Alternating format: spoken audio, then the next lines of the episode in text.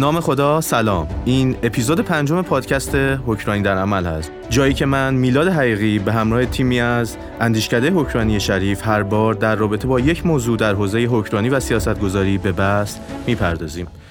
مهمان این برنامه آقای دکتر عباس نرگسیان استادیار دانشکده مدیریت دانشگاه تهران هستند و قصد داریم در این برنامه در خصوص حوزه حکرانی منابع انسانی ملی با ایشون صحبت کنیم.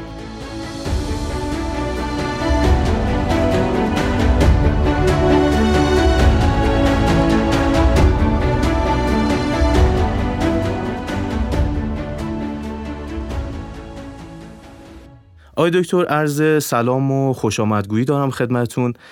سلام علیکی با شنوندگان داشته باشید که وارد بحث بشیم. خب بسم الله الرحمن الرحیم. بندم عرض سلام و ادب و احترام دارم خدمت همه شنوندگان عزیز و محترم. امیدوارم که بتونیم با همدیگه یه گفتگوی خوبی رو رقم بزنیم. آقای دکتر قبل از اینکه وارد موضوعمون یعنی حکمرانی منابع انسانی ملی بشیم می‌خواستم با این مقدمه وارد بحث بشیم که تعریف شما یا بهتره بپرسم به زم شما مفهوم حکمرانی چیه و اینکه حالا نسبتش با اداره عمومی کشور و مفهوم حکومت چی هستش؟ ببینید کلا مفهوم حکمرانی یا گاورننس تو ادبیات داخل معادل های خیلی زیادی براش مطرح کردن. مثلا تو برخی از کتابا و مقالات ما می‌بینیم حکمرانی، حکم روایی، فرمان روایی، راهبری، بعضا ولایت و مفاهیم دیگه مطرح شده که خود بنده به شخص واژه حکمرانی رو مناسبتر و معادلتر می‌دونم با مفهوم حکمرانی. دلیلش هم اینه که هم مفهوم حکم به معنی در حقیقت اون قانون قاعده و بحثای تنظیمگری اینا توش نهفته است و بحث راندن هم که بحث در حقیقت اجرا و هدایت و اینها توش مستطره و تو دل حکمرانی تما... یعنی تو تعریف خود حکمرانی که در ادامه مطرح خواهم کرد این مفاهیم مستطره. اما نسبت اون رو اگه بخوام با مفهوم اداره امور عمومی یا حالا چیزی که ما بهش میگیم پابلیک ادمنستریشن و حکومت یا government بخوام بگم که تو خیلی از منابع فارسی و حتی و حتی منابع خارجی می‌بینیم که اینها بعضا به اشتباه به جای هم به کار برده شده یا تمایزهای مفهومی اونها خیلی خوب در نظر گرفته نشده. اینه که کلا مفهوم governance یه مفهوم تقریبا جدیدیه که از لحاظ ادبیاتی حدود مثلا 50 60 ساله یا نهایتا یک قرن وارد ادبیات مدیریتی شده. آقای دکتر این مفهوم این نکته که گفتید راجع به عدم تمایز این به خاطر اشکالی هستش که ما در حقیقت توی زبان مقصد داریم. بحث ترجمه ای هست یا نه؟ اون بحث در حقیقت این اختلاط بین این موضوعات در حقیقت تو ادبیات دنیا هم وجود داره. ببینید تو ادبیات دنیا اگر ما بخوایم رجوع کنیم متوجه میشیم که این اختلاف خیلی خیلی کمه و تقریبا در مورد تمایز مفهومی واژه government و governance اجماع و توافق زیادی وجود داره. اما توی کشور ما به خاطر همین بحث ترجمه و انتقال از اون زبان به این زبان اتفاق میفته این اختلاف خیلی پررنگ داره و بعدا همونطور که عرض کردم اشتباهات فاحشی هم تو این زمینه وجود داره. حالا در مورد مفهوم حکومت و نسبتش با حکمرانی همونطور که عرض کردم حکمرانی یه مفهوم جدیدتریه و کلا هم از لحاظ مفهومی کلانتر و گسترده تره ما توی در حی... یعنی اگر بخوایم یک کشور یا یک جامعه رو به سه بخش تقسیم کنیم که حالا تو خیلی از منابع بهش اشاره شده public sector private sector و civic society یا third sector بخش عمومی خصوصی و جامعه مدنی اگر اداره امور و قدرت تصمیم گیری و خط مشگذاری صرفا دست بخش عمومی باشه عملا ما گاورمنت رو داریم. یعنی اداره امور دست گاورمنته. اما اگر بخش خصوصی و جامعه مدنی مشارکت داشته باشن تو تصمیم گیری تو هدایت و کنترل و اداره در حقیقت ما به سمت حکمرانی در حرکت هستیم. در حقیقت ما می‌تونیم بگیم حکمرانی یک طیفه. که توی جوامع مختلف به میزان کم یا زیاد وجود داره. حالا بر اساس اون معلفه هایی که داره معلفه های مثل پاسخگویی معلفه های مثل مشروعیت مثل شفافیت مثل مشارکت و غیره. هرچی توی یک حکومتی اینا بیشتر باشن مردم بیشتری زینفعان بیشتری مشارکت داشته باشن دخالت داشته باشن حضور داشته باشن تو فرآیندهای تصمیم گیری اجرا و غیره. ما می‌تونیم بگیم حکمرانی بیشتری جریان داره. و بالعکس. اما نسبت حکمرانی با مفهوم اداره امور عمومی ببینید کلا اداره امور عمومی تو کشور ما بیشتر مدیریت دولتی ترجمه شده یعنی public administration به جای ترجمه صحیحش تقریبا اداره امور عمومیه که ما اینجوری جا افتاده و مصطلح شده مدیریت دولتی. درست؟ حالا بحثی که وجود داره توی مدیریت دولتی تعریفش میشه government in action یا حکومت در عمل. یعنی اون بخش عمل حکومت میشه مدیریت دولتی یا به عبارتی صحیحتر public administration یا اداره امور عمومی. درست؟ اما حکمرانی همونطور که عرض کردم تعریفش نسبت به مفهوم حکومت خودش کلانتر و گسترده تره. درست؟ یعنی حتی اگر بخوایم اداره امور عمومی رو نسبتش با حکمرانی بگیم حکمرانی در عمل میشه اداره امور عمومی. حالا یه شکل خاصی از اداره امور عمومی رو ما می‌تونیم با حکمرانی پیوند بدیم که تو حالا بحث‌های بعدی بهش اشاره خواهم کرد. آقای دکتر تا حالا داریم در خصوص حالا مقدمات موضوع صحبت کنیم راجع به ماهیت علم حکمرانی هم یه مقدار بحث کنیم با هم. ببینید من قبل از اینکه در مورد علم حکمرانی صحبت کنم یه نکته دیگه هم بگم. ما کلا توی ادبیات در مورد تعریف حکمرانی معمولا می‌تونیم بگیم سه تا دیدگاه وجود داره. خب. یه دیدگاه اینه که هر نوع شکل اداره امور عمومی رو ما میگیم حکمرانی. یعنی ما توی الگوهای مدیریت دولتی یا اداره امور عمومی مدیریت دولتی سنتی مدیریت دولتی نوین خدمات عمومی نوین مدیریت ارزش عمومی همه رو اشکال حکمرانی در نظر می‌گیریم. البته اینم بگم حالا تو بحث‌های بعدی در مورد سطوح حکمرانی صحبت خواهم کرد. اینجا منظورم public governance حکمرانی عمومی دارم تو این لایه تو این سطح صحبت می‌کنم. درست؟ درسته خب. بعدا توی دیدگاه دیگه میگن نه هر شکلی از اداره امور عمومی نمیشه حکمرانی. در حقیقت ما فقط اون شکل غیر سلسله مراتبی اداره امور عمومی رو می‌تونیم حکمرانی تلقی کنیم. یعنی چی؟ یعنی مدیریت دولتی سنتی که اساسش روی سلسله مراتب و بروکراسی استواره رو ما دیگه حکمرانی نمی‌دونیم. ما اشکال جدیدتر مثل مدیریت دولتی نوین مثل مدیریت ارزش عمومی مثل خدمات عمومی نوین رو اشکال حکمرانی می‌دونیم. یعنی چی؟ یعنی اینجا دیگه ما تو نگاه اول هم سلسله مراتب هم بازار و هم شبکه رو هر ستا رو به عنوان اشکال حکمرانی در نظر می‌گیریم. تو نگاه دوم سلسله مراتب رو دیگه به عنوان شکل حکمرانی نمی‌بینیم.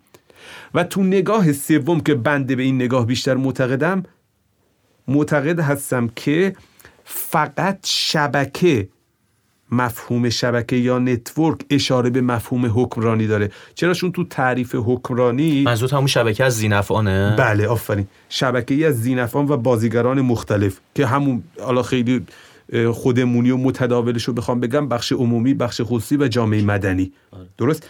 یعنی همکاری بین این سه بخش یا شبکه همکاری یا مشارکت این بازیگران این سه بخش مفهوم حکمرانی رو تشکیل میده. دیگه اینجا حتی اون بحث بازار یا شکل بازار رو تو مفهوم حکمرانی دیگه نمی‌تونیم ببینیم. درست؟ و اما راجع به بحث علم حکمرانی که الان تو کشور ما خیلی متداول شده. الان خیلی از دانشگاه رفتن به سمت اصلا تاسیس دانشکده های حکمرانی. یا مدرسه های حکمرانی که از جمله الان در حال حاضر آره، دانشگاه خودتون در بله، دقیقا. داخل پرانتز یه گریزی هم به این موضوع بزنیم. بله. بفهمید دانشگاه تهران هم بحث تشکیل و راه اندازی دانشکده حکمرانیش جدی شده و تقریبا به مراحل نهاییش داره می‌رسه. کلا تو دنیا به این سمت بوده که رشته مدیریت دولتی یا اداره امور عمومی از لحاظ هویت تو کشورها و جوامع مختلف در طول تاریخ با یه مشکل هویتی یا مشروعیت درونی روبرو بوده که ازش تحت عنوان بحران هویت یاد می‌کردن. identity crisis درست؟ حالا دلایل مختلفی وجود داشته برای بروز این بحران هویت. اما چیزی که مهمه من می‌خوام اینجا بهش بپردازم سناریوهایی که برای آینده هویت رشته مدیریت دولتی متصور شدن. بعضیا اومدن گفتن که رشته مدیریت دولتی منحل میشه میره زیر بیرق علوم سیاسی که این تو دنیا خیلی دیگه الان معنی نداره. بعد یا اومدن این سناریو رو پیش بینی کردن که مدیریت دولتی رو همون بحث پالیتیک ادمنستریشن دایکوتومی یا دوگانگی سیاست اداره به عنوان موضوع محوریش و با تاکید بر قسمت ادارش مطالعه رو ادامه میده. سناریوی سوم بعضیا معتقدن که مدیریت دولتی تغییر شکل میده و به یک حرفه تبدیل میشه. چیزی که برخی از پدران رشته مدیریت دولتی مثل آقای دوایت والدو مد نظرشون بود. و سناریوی چهارمی که بعضیا متصور شدن اینه که مدیریت دولتی تبدیل به یک ابر رشته میشه به نام governance science یا government science دانش حکومت یا حکمرانی. و در راستای همین سناریوست که ما شاهد تاسیس و تشکیل دانشکده های حکومت یا حکمرانی حالا تحت عنوان school of government یا school of governance تو دنیا هستیم. که الان ما تو بررسی که انجام دادیم تو همین کار مطالعاتی سالهای سالی که در حقیقت بله. مفهوم و پدیده در دنیا وجود داره حالا می‌دونم مطالعات تطبیقی زیادی هم احتمالاً دانشگاه مدیریت دانشگاه تهران انجام داده و ادبیات نظری خوبی جمع شده که در حقیقت بتونیم این دانشکده رو تأسیس کنیم و این ادبیات رو تبیین کنیم در دانشکده بله در حقیقت بحث من اینه که ارتقاء رشته مدیریت دولتی به لحاظ جایگاه و اهمیتی که برای جامعه و حکومت‌های مدرن امروزی داره باعث شده که تبدیل بشه به یه سری دانشکده های مستقل به نام school of government یا school of governance که خرده رشته های مثل public finance مثل public policy مثل public administration مثل public law یعنی هر چیزی که به مفهوم public و به مطالعه این امور می‌پردازه حوزه مطالعه school of government یا governance خواهد بود. آقای دکتر یه چند سالی هست که ما در کشورمون خیلی اصطلاح و لغت حکمرانی رو میشنویم و تبدیل شده به نوعی به ترند و در حقیقت انواع حکمرانی سطوح حکمرانی متعدد حکمرانی سالم حکمرانی متعالی حکمرانی خوب حکمرانی چند سطحی شرکتی مشارکتی حکمرانی مشترک. همه این ادبیات رو در حقیقت ما به گوشمون آشناست و همه شنوندگانمون هم مطمئنا شنیدن. این تقسیم بندی سطوح و موضوعات حکمرانی رو یک بار به صورت خیلی اجمالی در خدمتتون باشیم که مطلب برای هممون شفافتر بشه. ببینید نکته بسیار مهمی اشاره کردید به نظر من اختلاطات خیلی زیادی تو این بحث به وجود اومده. من چند نمونه از این حکمرانی ها رو اشاره کنم. ببینید ما از یه طرف حکمرانی خوب حکمرانی سالم حکمرانی متعالی اینا داریم. از یه طرف ما بحث حکمرانی آب، حکمرانی محیط زیست، حکمرانی انرژی، حکمرانی آموزش عالی، حکمرانی کشاورزی. همین حوزه های مختلف بله. و همین سطوح. نه نه نه هم نه این, این الان حوزه بحثمون است. بله. خب؟ نه باز متفاوته. الان, خب، الان همین رو میگم فرقشون خب. چیه؟ در ادامه ما یه سری بحثایی مثل حکمرانی عمومی یا ملی یا دولتی public governance منظورم حکمرانی شرکتی corporate governance حکمرانی محلی local governance و حکمرانی جهانی یا بین المللی global governance رو داریم. درست؟ می‌خوام این ستا رو بگم تفاوتشون چی اولی در حقیقت یه سری مدل ها یا انواع یا اشکال حکمرانی مثل good governance مثل sound governance مثل حالا حکمرانی متعالی excellent governance حالا نمی‌دونم این چون تو کشور خودمون مطرح شده. یعنی در حقیقت منم این مبحث رو از زاهد بله. دکتر یعنی بله مبنای نظریش در حقیقت بومیه. اما حکمرانی خوب و حکمرانی سالم توسط ادبیات غرب وارد کشور شده. بحث بعدی حکمرانی آب انرژی محیط زیست و غیره اینا موضوعات حکمرانی حالا یا تحت عنوان حکمرانی مضاف هم امروزه خیلی داره مطرح میشه. اینا حکمرانی مضاف یا حکمرانی ای یا موضوعی هن. و یکی هم بحث چی؟ بحث حکمرانی عمومی شرکتی محلی و جهانی. اینا سطوح حکمرانی حالا این بحثای حکمرانی آب انرژی محیط زیست و غیره میان ذیل حکمرانی عمومی. یعنی تو سطح چی؟ public اینا دارن مطرح میشن. و تمام این چیزهایی که الان داره مطرح میشه تو کشور تحت عنوان دانشکده های حکمرانی یا رشته حکمرانی تمرکزشون روی public governance ه کلا government و governance یا خود مدیریت دولتی public administration موضوع مطالعهشون نهایتا public policy making خط مشی گذاری عمومی. اینکه چجوری خط مشی های مربوط به محیط زیست رو تدوین کنیم چجوری اجرا کنیم. خط مشی های آب و الاخر پس این چیزیه که میگم باید تمایزاشو ما حتما در نظر بگیریم. مثلا میگم بحث حکمرانی شرکتی یا corporate governance body of knowledge ش مال بیشتر رشته های مدیریت بازرگانی finance business بحث های حسابداری accounting ایناست خیلی تو فضای مدیریت دولتی و public governance اینا نمیگه مگر اینکه در شرکت های دولتی باشه. یعنی سطح تحلیلش سازمانه. اما اون چیزایی که ما در مورد انرژی و محیط زیست و آب و غیره داریم صحبت می‌کنیم آموزش عالی اینا همه در مورد چیه؟ government حکومت بخش در حقیقت کلان جامعه داریم صحبت می‌کنیم.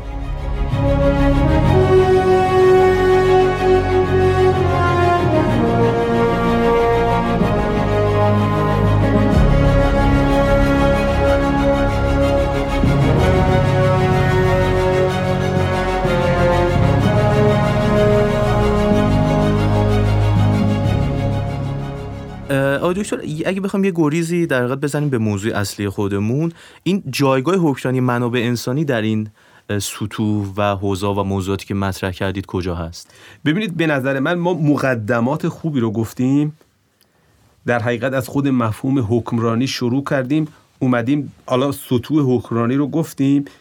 بحث حکمرانی منابع انسانی زیل حکمرانی شرکتی قرار می‌گیره. چون منابع انسانی یا human resource یکی از function های یک سازمانه. هر سازمانی function های مختلف هم corporate governance بله بله. خب. ببینید هر سازمان یا هر شرکت function های مختلفی داره. function مالی function تولید function بازاریابی function IT یکی از function های یک سازمان منابع انسانیشه. پس حکمرانی منابع انسانی یعنی HR governance یکی از بخش های حکمرانی شرکتیه. حالا در مورد خود حکمرانی شرکتی صحبتی بکنم بعد وارد بحث حکمرانی منابع انسانی بشم. ببینید کلا حکمرانی شرکتی مفهومی بوده برای اینکه بیان شرکت ها رو در حقیقت مدیریت هدایت و نظارت کنند. و بیشتر بادی آف نالجی که توی بحث corporate governance وجود داره در مورد ساختار هیئت مدیره وظایف هیئت مدیره بحث مثلا عملکرد هیئت مدیره روابط و فرایندهایی که رابطه هیئت مدیره مدیریت شرکت سهامداران و سایر ذینفعان رو داره میاد چی؟ بررسی می‌کنه. این بحث های حکمرانی شرکتی که حالا بحث های مختلفی تو این زمینه وجود داره. یعنی در حقیقت اون شاخص های good governance یه جورایی باید جاری و ساری بشه تو حکمرانی شرکتی؟ ببینید کلا good governance good governance اگه بخوام بگم این در مورد مفهوم خود good یا خوبی governance ی که چسبیده به good governance خیلی بحث شده.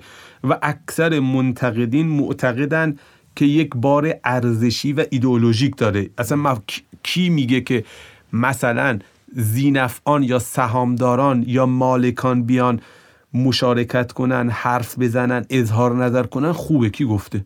احتمال داره توی کشوری خوب باشه توی کشوری خوب نباشه. توی سازمانی این ارزش تلقی بشه توی سازمانی ارزش تلقی نشه. ببینید مشارکت مشارکت زینفعان مشارکت افرادی که دانش کافی ندارن تخصص کافی رو ندارن میگن خودش یه سری لبه تاریک هایی داره آفرین مثلا پاسخگویی رو چی؟ مخدوش می‌کنه. این یکی از بزرگترین چالش هایی که تو بحث های حکمرانی هستن به طور کلی تو همه نوع اشکال حکمرانی مطرح شده.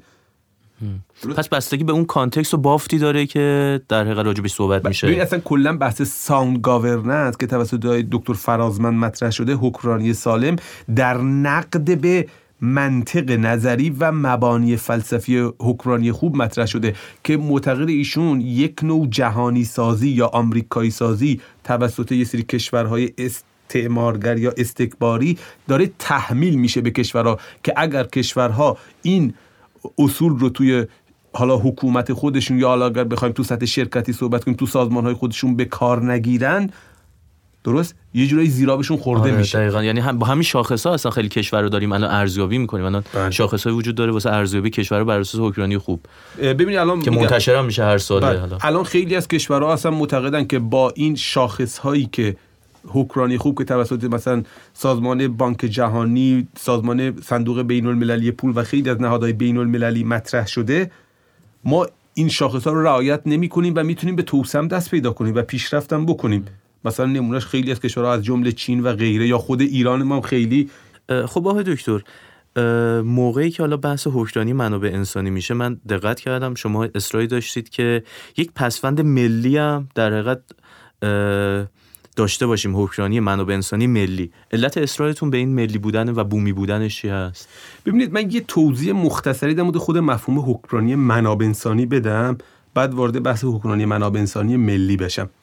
ببینید همونطور که کردم حکمرانی منابع انسانی در سطح سازمان ها یا شرکت ها اتفاق میفته حالا فرقی نداره شرکت دولتی باشه خصوصی باشه شرکت در حقیقت غیر دولتی یا حالا داوطلبانه خیریه باشه. درست یعنی تو هر سه تا بخش جامعه باشه حکمرانی منابع انسانی می‌تونه محقق بشه کلا در مورد سیر تطور نقش مدیریت منابع انسانی یا واحد HR تو سازمان ها ما دهه 1980 معمولا می‌گفتم مدیران منابع انسانی نقش رگولاتور رو دارن یعنی HR تنظیمگر. بله خب. تنظیمگر هستن تو دهه 1990 نقش مدیران منابع انسانی به HR منیجر تبدیل شد. یعنی مدیر منابع انسانی شدن تو سازمان ها.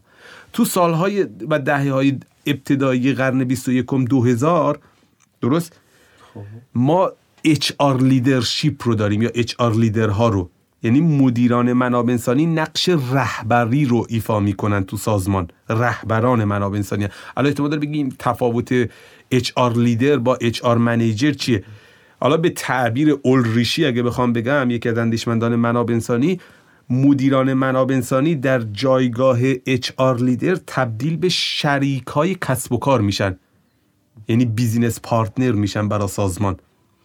اما از سالهای 2010 به بعد ما شاهد یه تحول عظیمی تو نقش و جایگاه واحد HR هستیم و میگن مدیران منابع انسانی نقش HR گاورنر رو دارن.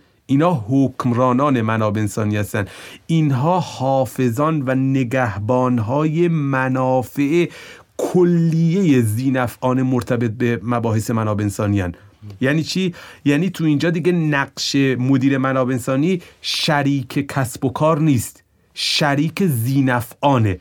یعنی ما یه مفهومی داریم سهامدارانه. که میگن مشتری درون سازمان و مشتری بیرون سازمان که مشتری درون سازمان هم کارمندان.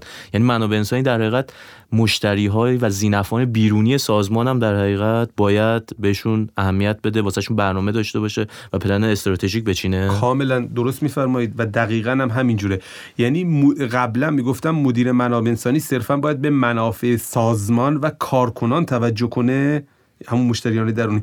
الان میگن نه مدیر منابع انسانی هم منافع کسب و کار هم منافع خود کارکنان و هم منافع سهامداران و هم منافع در حقیقت مردم جامعه. مصرف کننده یا حالا؟ یعنی یعنی اون نگاه های زیست محیطی بحث های مسئولیت پذیری اجتماعی اینجا مطرح میشه. ما توی ادبیات مدیریت منابع انسانی یه SHRM داریم به معنای strategic human resource management مدیریت منابع انسانی استراتژیک و یه SHRM جدیدی اومده تحت عنوان sustainable HRM مدیریت منابع انسانی پایدار. در حقیقت تو مدیریت منابع انسانی استراتژیک بیشتر تاکید چیه؟ تاکید روی اینه که اون در حقیقت سود یا کارایی اتفاق بیفته برای سازمان. مدیر منابع انسانی در راستای اون حرکت می‌کنه تلاش می‌کنه اهداف کسب و کار و سود سازمان رو میاد محقق می‌کنه.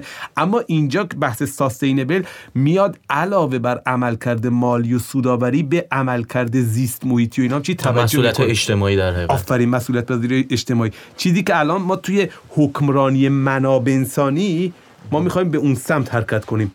خب آقای دکتر ما همیشه موقعی که بحث اچ آر پیش میاد استانداردهای بین المللی هم در حقیقت تو این حوزه زیاد داریم. و با اونم همه دانشجویان و شنوندگان ما آشنا هستن ولی موقعی که این تحولات پیش میاد این استاندارد بین المللی هم الزاما تغییراتی درش ایجاد میشه و با یک کرایتریا و معیارهای دیگه در حقیقت ما مواجه خواهیم شد. سوال خیلی خوبی فرمودید. کلا اصلا مفهوم حکمرانی منابع انسانی یا HR governance می‌تونیم بگیم با توجه به اینکه مفهوم حکمرانی شرکتی ظهور پیدا کرد و نقش منابع انسانی تو شرکت ها خیلی اهمیت پیدا کرد الان ما شاهد این هستیم که حتی توی استانداردهای بین المللی ایزوهای مرتبط با منابع انسانی ما یه ایزوی تحت عنوان HR governance هستن داریم جالبه. توی سازمان های بین المللی استاندارد ایزو ما یه ایزو 3400 داریم که یه سری در حقیقت خورده استانداردهایی تو حوزه منابع انسانی یا خورده ایزوهایی تو حوزه منابع انسانی رو ارائه کرده. به عنوان مثال یکیش همین سی 405 که در مورد جذب منابع انسانیه یا یکی سی 409 که در مورد بحث‌های برنامه‌ریزی نیروی کاره. یکی سی 408 داریم. این سی 408 عنوانش دقیقا اینه Human Governance یعنی ایزوی حکمرانی انسانی. که اومده یه سری استانداردهایی رو مطرح کرده. درست؟ حالا اینها باز کماکان در مورد حکمرانی منابع انسانی در سطح سازمانی هن. اما بحثی که بنده الان خیلی روش تاکید دارم حکمرانی منابع انسانی ملی. در سطح ملی در بله. یعنی من اینجا می‌خوام وارد سطح همون public governance بشم نه corporate governance من برای اینکه این مفاهیم به درستی منتقل بشه اون مباحث مقدماتی رو عرض کردم. حالا باز برگشتم به همون چی. یعنی تو همون بحثای حکمرانی مضاف بود. حکمرانی آب حکمرانی انرژی حکمرانی زیست محیطی و غیره. حالا اینجا من بحث حکمرانی منابع انسانی رو دارم مطرح می‌کنم. اما حکمرانی منابع انسانی نه در سطح corporate بلکه حکمرانی منابع انسانی در سطح پابلیک به این خاطر من اسمشو می‌ذارم حکمرانی منابع انسانی ملی. خب آقای دکتر این مقدمه طولانی و بجا رو در حقیقت ما تا اینجا داشتیم که در حقیقت به همین مفهوم برسیم و به همین موضوع این پادکست رو بتونیم اینجوری تبیین کنیم. و رسیدیم به این که تازه به موضوع پادکستمون رسیدیم. رسیدیم به این که مدیریت منابع انسانی در در سطح ملی چیه؟ با این حالا سوال شروع کنیم و بحث اصلیمون رو ادامه بدیم. سوال خیلی خیلی به جایی پرسیدید. اول اینکه بنده معتقدم این مقدمات خیلی مهمن. و این جزئیات. من همیشه سر کلاس ها میگم همین جزئیاتن که کیفیت رو رقم می‌زنن. ما تو کشورمون هم تو کرز کردم خیلی جنس اداره امور عمومی از جنس حکمرانی نیست. یعنی چی؟ یعنی حکمرانی گفتم بحث اصلیش و تمرکز محوریش روی پالیسی میکینگ دیگه خط مشگذاری حالا ما بعدا از واژه سیاست گذاری هم استفاده می‌کنیم. ما دانشکده های مدیریت و رشته مدیریت دولتی خیلی تاکید داریم که خط مشگذاری بگیم به جای سیاست گذاری به دلایل مختلف حالا خیلی دیگه وارد این بحث نمیشیم. خب. ما معتقدیم که الان در حال حاضر تو کشور تدوین خط های منابع انسانی حالا یا بعدا بهش میگیم خط های اداری و اجرای اونها بیشتر در دست و در ید قدرت صرفا بخش عمومی یا دولته. درست؟ یعنی یکی از مهمترین بازیگران و نهادهایی که این نقش و بر عهده داره سازمان اداری استخدامیه و یه سری سازمان های درگیر دیگه مثل وزارت علوم، وزارت کار، وزارت آموزش پرورش که هر کدوم تو بخش های مختلف. حالا برخیشون تو بحث پرورش افراد و منابع انسانی و برخیشون توی بکارگیریشون و بحث های دیگه. الان بحث ما اینه که ما باید به سمت حکمرانی منابع انسانی ملی بریم. یعنی چی؟ یعنی که در حقیقت همه این بازیگران و زینفعان دیگه ای که تا الان نادیده گرفته شدن و وارد بازی کنیم. دقیقا.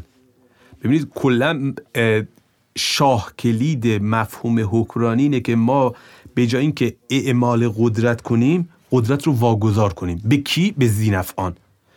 یعنی بخش عمومی یا دولت یکی از این بازیگران باشه تو تدوین خط مشای منابع انسانی و اجراشون.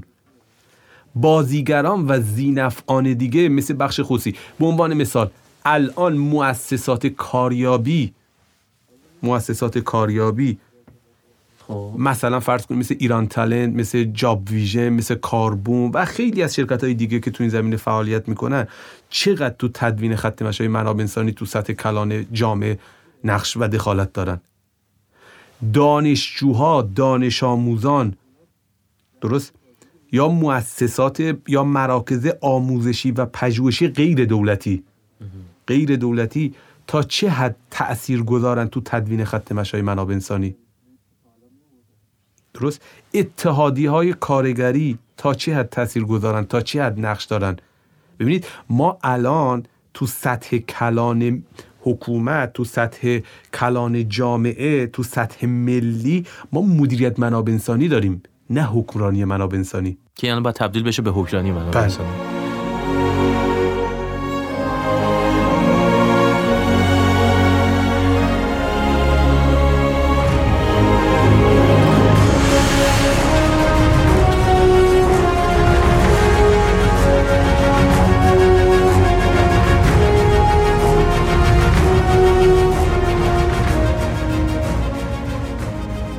آقای دکتر مباحثی که مطرح کردید خیلی جالب بود. آیا ما می‌تونیم حالا مطالعات تطبیقی مطمئنا تو دانشکده شما انجام دادیم.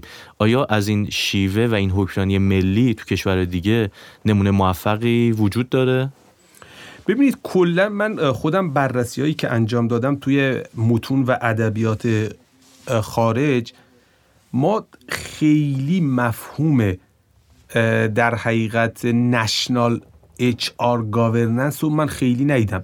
فقط توی منبعی اومده بود HR governance رو براش چند تا سطح در نظر یعنی مثل خود governance بود ما چند تا تو آره. کرده یه سطحشو ملی قرار داده. نه یه سطح گفته فردی یا human governance بعد اومده گفته سطح سازمانی organizational درست؟ که این دوتا میرن تو همون دل یا در زیر مجموعه corporate governance قرار می‌گیرن. و یکی national HR governance حکمرانی منابع انسانی ملی. و یکی هم global HR governance درست؟ حالا من سطح همین national HR governance مد نظرمه.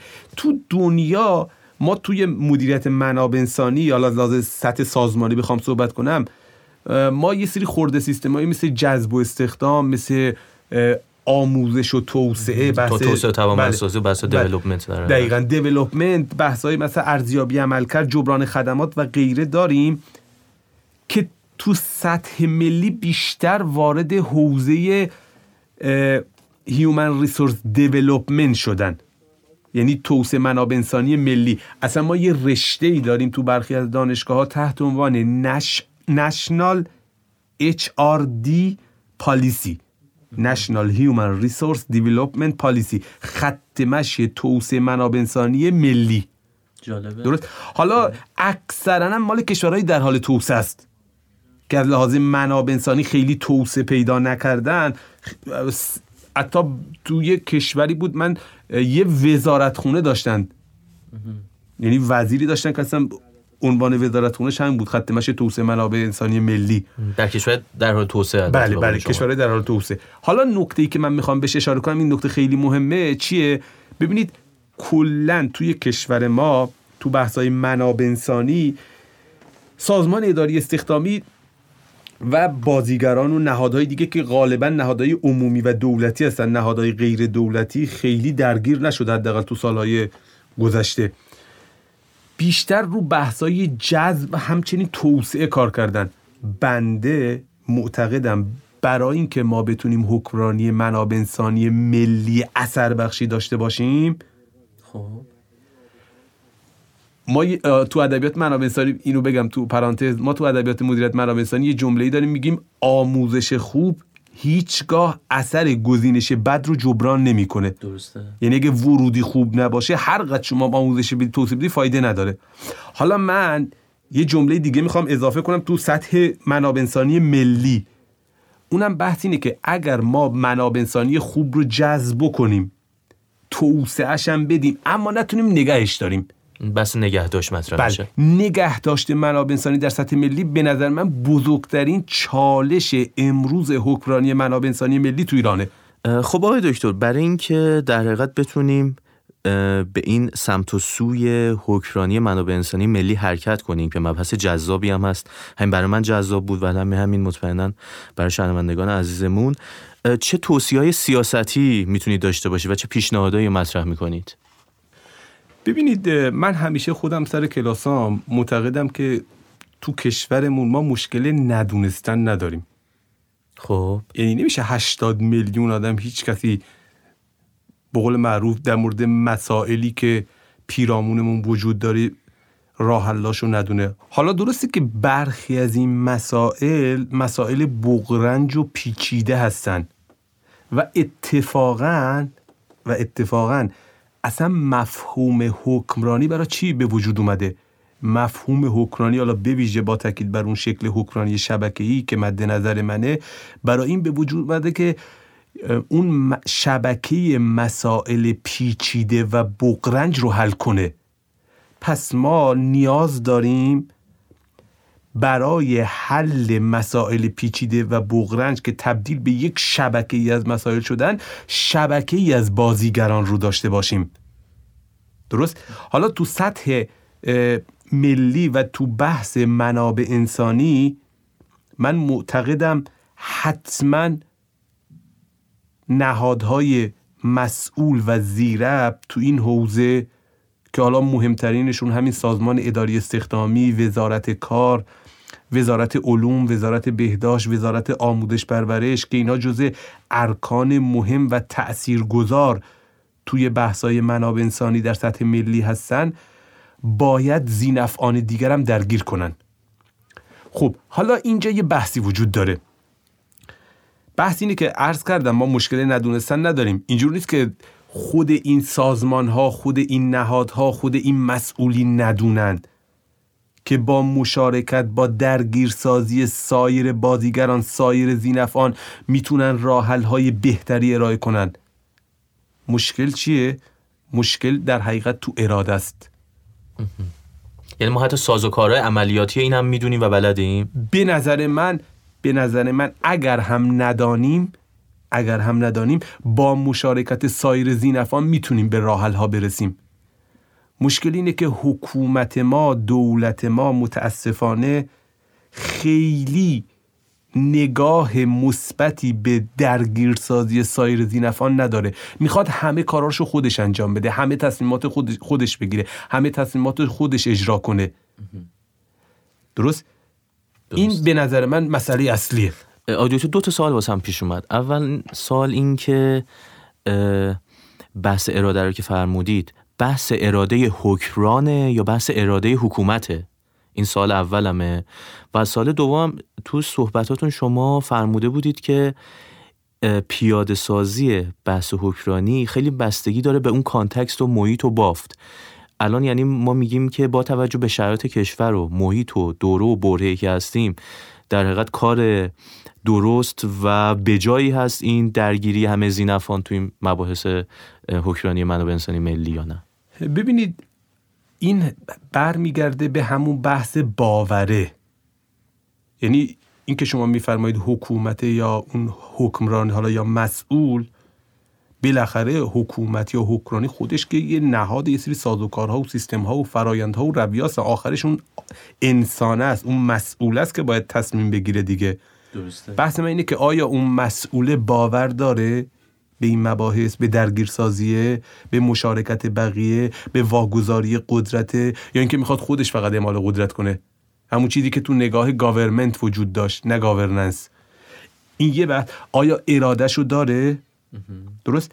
اینا چیزاییه که به نظر من باید در موردشون در حقیقت تامل بشه. بشه. تامل بشه.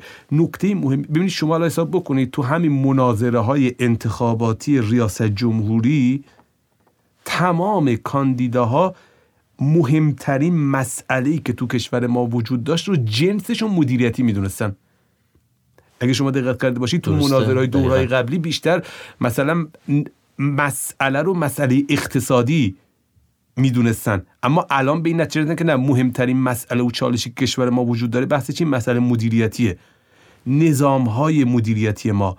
فرایندها رویه ها سیستم های مدیریتی ما باید تغییر کنن باید اصلاح کنن. و من معتقدم که ما خودمون باید این کار رو انجام بدیم. یعنی نباید ما چشم انتظار فرض کنی فرد دیگه ای عامل بیرونی یا هر چیز دیگه ای باشیم. مطمئنا با اصلاح نظام های مدیریتی تفکر مدیریتی ما می‌تونیم دست به دست هم بدیم و این مسائل رو حل کنیم. اما متاسفانه چیزی که بنده بهش اعتقاد دارم اینه که فعلا چنین اراده و چنین نگاهی رو نمی‌بینم تو مسئولین. درسته. اون در رابطه با سوال دومم که الان شرایط و context آمادگی در حقیقت پیاده سازی حکمرانی ملی و داره چی؟ ببینید این بحثی که آیا از لحاظ context ما امکان تغییر از مدیریت منابع انسانی ملی به سمت حکمرانی منابع انسانی ملی رو داریم؟ بله. یعنی در حقیقت همه زینفان ما به اون بلوغ رسیدن که نقش خودشون و وظیفه خودشون رو بدونن و بتونن مطرح کنن و بتونن در حقیقت توی خط و مشگذاری تو حوزه منابع انسانی سهیم باشن. ببینید این بحثی که شما میفرمایید واقعا یکی از چالش های محوری خود مفهوم حکمرانی تو تمام سطوح و تو تمام موضوعات و عرصه ها یعنی تو هر سای دیگه هم همین هست. حالا فرض کنید تو حوزه انرژی تو حوزه محیط زیست تو حوزه آب تو حوزه کشاورزی و غیره. یعنی این مختص حوزه منابع انسانی نیست. و از لحاظ تئوریک هم عرض کردم یه سری چالش هایی داره. افرادی که میان اون زینفان دیگه دانش کافی برای تصمیم گیری تو حوزه منابع انسانی رو دارن به اون بلوغ فکری ادراکی رسیدن اون تخصص کافی رو دارن. درست؟ اون تصمیم گیری مشارکتی که انجام بشه پاسخگویی به چه صورت میشه؟ این چالش ها هستن. یعنی تو کشورهایی هم که به سمت حکمرانی تو حوزه‌های مختلف یا عرصه‌های مختلف رفتن با این چالش ها دست و پنجه نرم کردن و یه جورایی براش یه مکانیزم هایی برای رو روی با اونها در حقیقت اتخاذ کردن. تو کشور ما مطمئنا مستثنا نیست. پس این چالش هایی که مطمئنا وجود داره تو همه بله. کشورم باش دو بالاخره ما باید از جای شروع بودن دلیل نمیشه که ما استوب بله. کنیم به این بحث بالاخره باید از جای شروع کرد دیگه.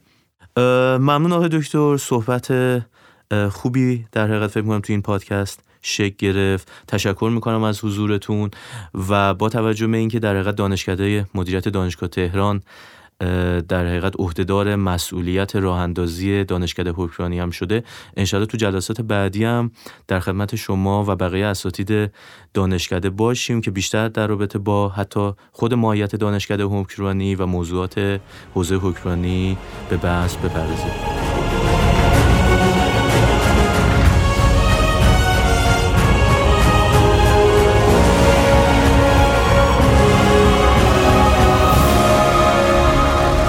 در انتهای این پادکست می‌خواهیم اشاره کنیم به دو نشستی که در هفته اخیر در اندیشکده حکمرانی شریف برگزار شد و مدیر این دو نشست آقای عباسپور بودن که در رابطه با هر کدوم از این برنامه ها می‌خوایم توضیحاتی رو از ایشون بشنویم.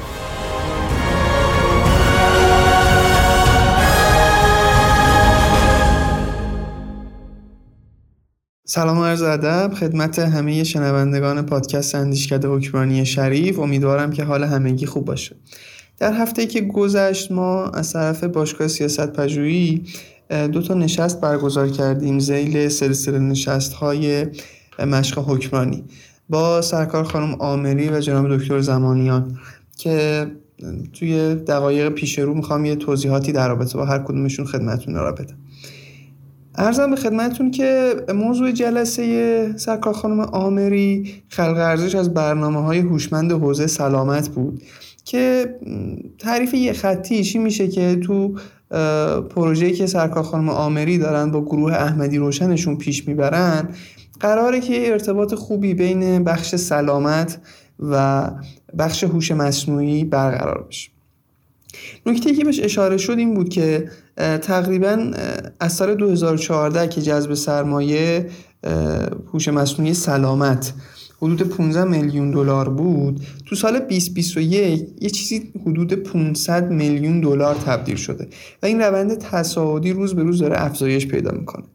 اما نکته از اهمیت اینه که ما با وجود اینکه پزشکان و رادیولوژیست ها و پرستاران متخصصی داریم و از اون طرف نیروهای فنی خوبی تو حوزه هوش مصنوعی هم داریم. سهم کمی رو تونستیم از این بازار بسیار گسترده برای خودمون به دست بیاریم. و با اینکه خیلی هنوز رقابتی نشده و شرکت ها خیلی بزرگ نشدن این بیتوجهی ما می‌تونه اثرات سوی داشته باشه. در واقع پروژه خانم آمری و تیمشون کار کردن روی پلتفرم بهبوده. بازار هوشمند بهداشت و درمان. بهبود می‌خواد چیکار کنه؟ بهبود در واقع واسطه بین توسعه دهنده و شرکت های هوش مصنوعی با مراکز تصویربرداری پزشکی بیمارستان ها آزمایشگاه ها و مطب های دکترا. اما این وسط بهبود چند تا مشکل اساسی جلوی خودش می‌بینه. یکی مشکلات فنی که خب هم تو بخش پزشکی و هم تو بخش هوش مصنوعی باش مواجه خواهد بود. مشکل بعدی ابزارهای سخت افزاری پیچیده که باید اونها خودشون رو با اون ابزارها تطبیق بدن. مشکل بعدی داده های پزشکیه. همونجور که می‌دونید یکی از اصلی ترین رکن های هوش مصنوعی بحث داده هاست که بتونن خوب اون داده ها رو جمع بکنن و تحلیل بکنن. نکته بعدی مجوز هاست که بسیار دست و پاگیره و باید مجوزهای زیادی رو بگیرن و بعدیش هم اعتبار سنجی این پلتفرمه. یعنی اینکه پزشکان و پرستاران و رادیولوژیست ها بتونن به خوبی به این پلتفرم اعتماد بکنن. در واقع بهبود قصد داره با تحلیل شرکت های خارجی مختلف و بروز دنیا نحوه خلق ارزش اون شرکت ها رو توی این حوزه به دست بیاره و بتونه اون رو توی کشور پیاده سازی بکنه. اما یه سری چالش های اساسی داره خلق ارزش کردن تو حوزه هوش مصنوعی سلامت. اونم مخصوصا بحث رادیولوژی و تصویربرداری پزشکی که بهبود روش تمرکز داره. نکته اولش هایر رگولیتدیه که وجود داره و در واقع قوانین مختلفی که باید باهاش مواجه بشن برای خلق ارزش تو حوزه هوش مصنوعی سلامت. نکته بعدی میان رشته ای بودن اونه. یعنی اینکه شما برای اینکه یه همچین پلتفرمی رو بالا بیاری باید با قسمت های مختلف پزشکان، پرستاران، برنامه نویسان هوش مصنوعی و بقیه متخصصان این حوزه بتونین ارتباط برقرار بکنید و نکته بعدی و چالش بعدی نوظهور بودن عرصه هوش مصنوعی و به خصوص هوش مصنوعی در حوزه سلامته که هنوز مردم ارتباط نزدیکی باهاش برقرار نکرده. و البته نکته آخر و چالش آخرم اینه که معمولا توی این حوزه یک نتورکی باید بین شرکت ها و پلتفرم های مختلف شکل بگیره تا آنها بتونن یک خلق ارزشی رو انجام بدن. و یک شرکت به تنهایی یا یک مجموعه به تنهایی نمی‌تونه این کار رو انجام بده. به عنوان جنبندی باید عرض بکنم که پروژه خانم آمری و گروه احمدی روشنشون روی این قضیه است که اونها بتونن با بومی سازی یک سری پلتفرم های خارجی یک ارتباط خیلی خوب و نزدیکی بین هوش مصنوعی و پروژه عکسبرداری پزشکی در ایران برقرار بکنن و بتونن خدمتهای بهتری رو به مردم داده باشن. اما پروژه دکتر زمانیان و ارائه ایشون برای دوستان گروه احمدی روشن خودشون و بقیه کسانی که از گروه های دیگه تشریف آوردن موضوع اصلیش نقش دولت در اقتصاد بود. آقای دکتر زمانیان ابتدای این ارائه به بررسی سیاست اقتصادی دولت های مختلف تو دهه های اخیر پرداختن. دهه چهل دهه توسعه گرا دهه پنجاه دولت رفاه و مداخلگر دهه شست دولت رفاه سنتی یا کپونی دهه هفتاد دولت توسعه گرا و دهه 80 خصوصی سازی تنظیمگری و باستوزی و دهه 90 هم به نوعی میشه گفت دولت تنظیمگری سر کار بودن اینها سیاست های مختلف دولت های مختلف تو دهه های مختلف ایران رو بررسی می‌کنن. اما بررسی یک سری سازمان ها و نهادهای مختلف کشور با این اهداف و سیاست هایی که گفتیم ما رو به این نتیجه میرسونه که عملا یک تزاهم و عدم همگرایی تو بین سیاست ها و نهادهای کشور وجود داره. ما در عین اینکه نهادهای تنظیمگری مثل ساترا داریم نهادهای شورایی مثل شورای عالی فضای مجازی داریم یا نهادهای غیر دولتی مثل بنیاد مستضعفان و ستاد اجرایی فرمان امام سازمانهای توسعی و و و نمونه هایی از این دست. نکته دیگه این که توی قانون خدمات کشوری سال 86 انواع کارکردهای نظام حکمرانی و در واقع انواع امور کشور تو چهار تا حوزه دسته بندی شدن. امور حاکمیتی، اجتماعی فرهنگی خدماتی، زیربنایی و اقتصادی. بررسی این امور و دیتیل های اون ما رو به این نتیجه میرسونه که دو تا مشکل اساسی می‌تونیم از این استخراج بکنیم. یکی اینکه در واقع این تقسیم بندی اندازه دولت رو برای ما مشخص نمی‌کنه. و اینکه دولت حدود و سقورش کجاست کجا باید وارد بشه و کجا نباید وارد بشه. و نکته بعدی این که به ما ساختار نمیده. یعنی ما از روی این دستبندی و کتگوری نمی‌تونیم به یک ساختار مشخصی دست پیدا بکنیم. آقای زمانیان طی این ارائه به بررسی رویکرد سیستمی نسبت به حکمرانی پرداختن و گفتن که رویکرد سیستمی نسبت به حکمرانی سه تا معلفه اساسی داره. اولی معلفه کارکردهای هر حوزه است دومین معلفه ساختارها و سومین معلفه هم نهادهاست. کارکردها یعنی اون کارهایی که دولت یا حاکمیت باید تو هر قسمتی انجام بده. مثلا تو کارکرد سلامت دولت قراره که به پیشگیری و درمان مردم بپردازه. تو قسمت ساختارها منظور اینه که چه کسی و چه شکلی باید اون کارها رو انجام بده. و تو قسمت نهادی و معلفه نهادی ما به قوانین بالادستی و وظیفه های هر حکمران و هر قسمتی از حکمرانی می‌پردازیم که بیشتر روی کردهای ایدئولوژیک داره. اما تو کارکردهای حکمرانی آقای دکتر زمانیان پنج تا کارویژه برای دولت و حاکمیت پیشنهاد کردن که تحت عنوان سیاست گذاری یعنی همون تعیین اهداف و روش های رفتن به سمت اون تنظیمگری یعنی انواع مداخلات دولت توی قسمت های مختلف. ارائه خدمت ارائه مستقیم کالا یا خدمات.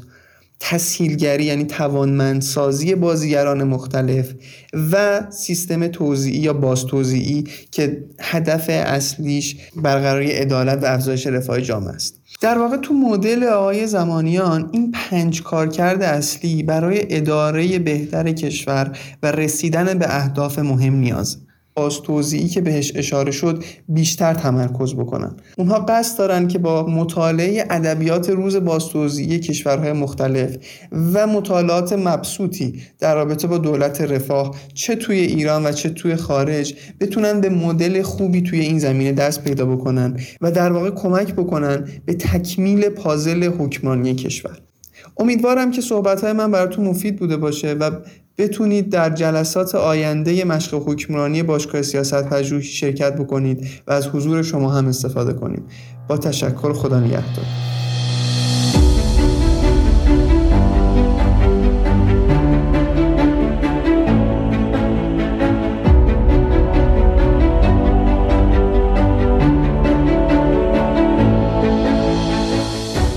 خدمت شنوندگان عرض کنم که ما رو می‌تونید از طریق وبسایت اندیشکده حکرانی دنبال کنید. همچنین در حقیقت توی اپلیکیشن های پادگیرم پادکست ما بارگذاری میشه. به علاوه برای اینکه با اندیشکده حکرانی بیشتر و بهتر در ارتباط باشید می‌تونید از صفحه اینستاگرام اندیشکده حکرانی هم تمام اخبار و برنامه گروه های این اندیشکده رو دنبال کنید. ممنون از اینکه ما رو تا اینجا همراهی کردید. منتظر اپیزودهای بعدی ما در پادکست حکرانی در عمل باشید. خدا یار و نگهدار شما.